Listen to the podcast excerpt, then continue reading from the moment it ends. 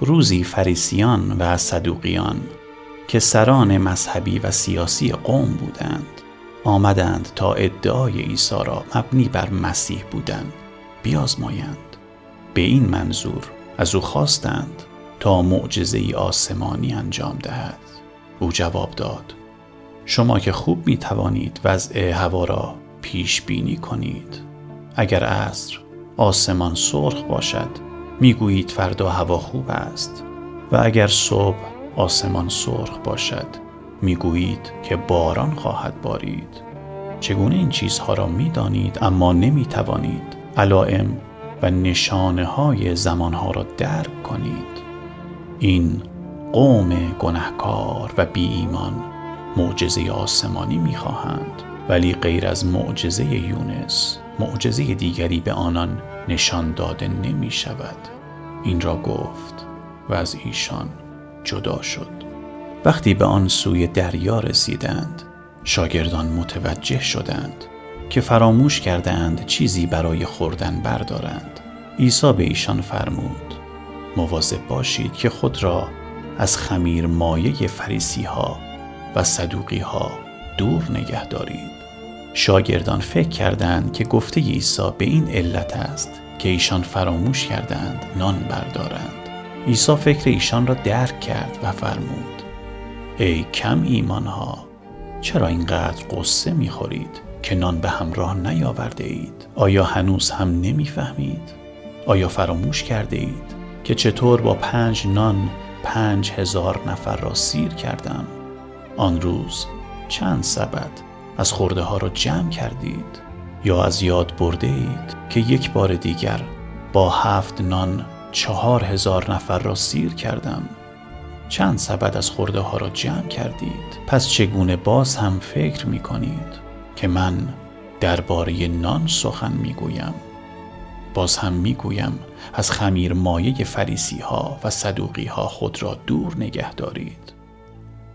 سرانجام شاگردان فهمیدند که منظور عیسی از خمیر مایه همان تعلیمات غلط فریسی ها و صدوقی هاست.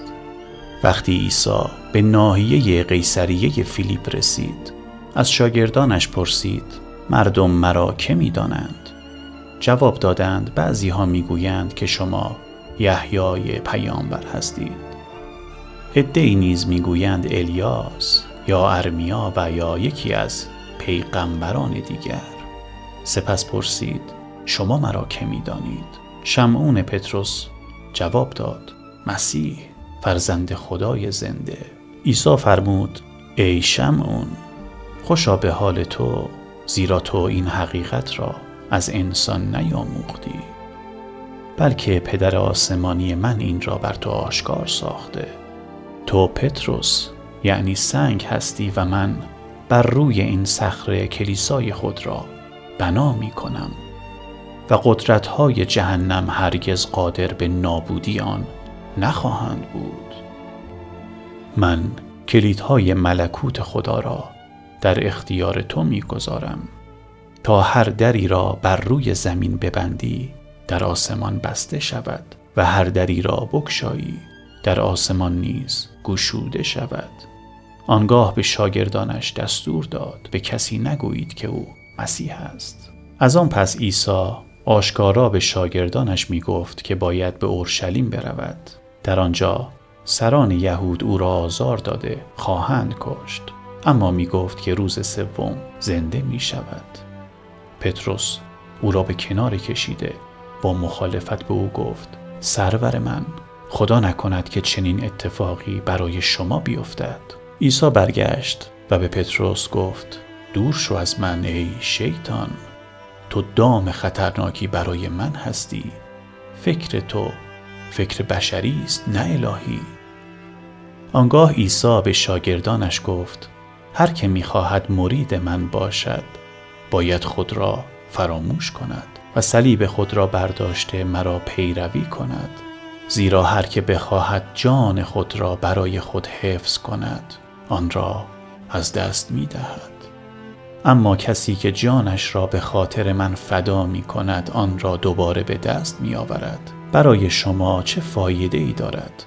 اگر تمام دنیا را داشته باشید ولی زندگی جاوید را از دست بدهید. آیا چیزی پیدا می شود که قدر و قیمتش از زندگی جاوید بیشتر باشد؟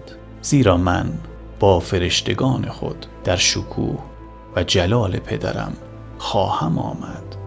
و هر کس را از روی اعمالش داوری می کنم بعضی از کسانی که در اینجا هستند پیش از مرگ مرا در شکوه ملکوتم خواهند دید.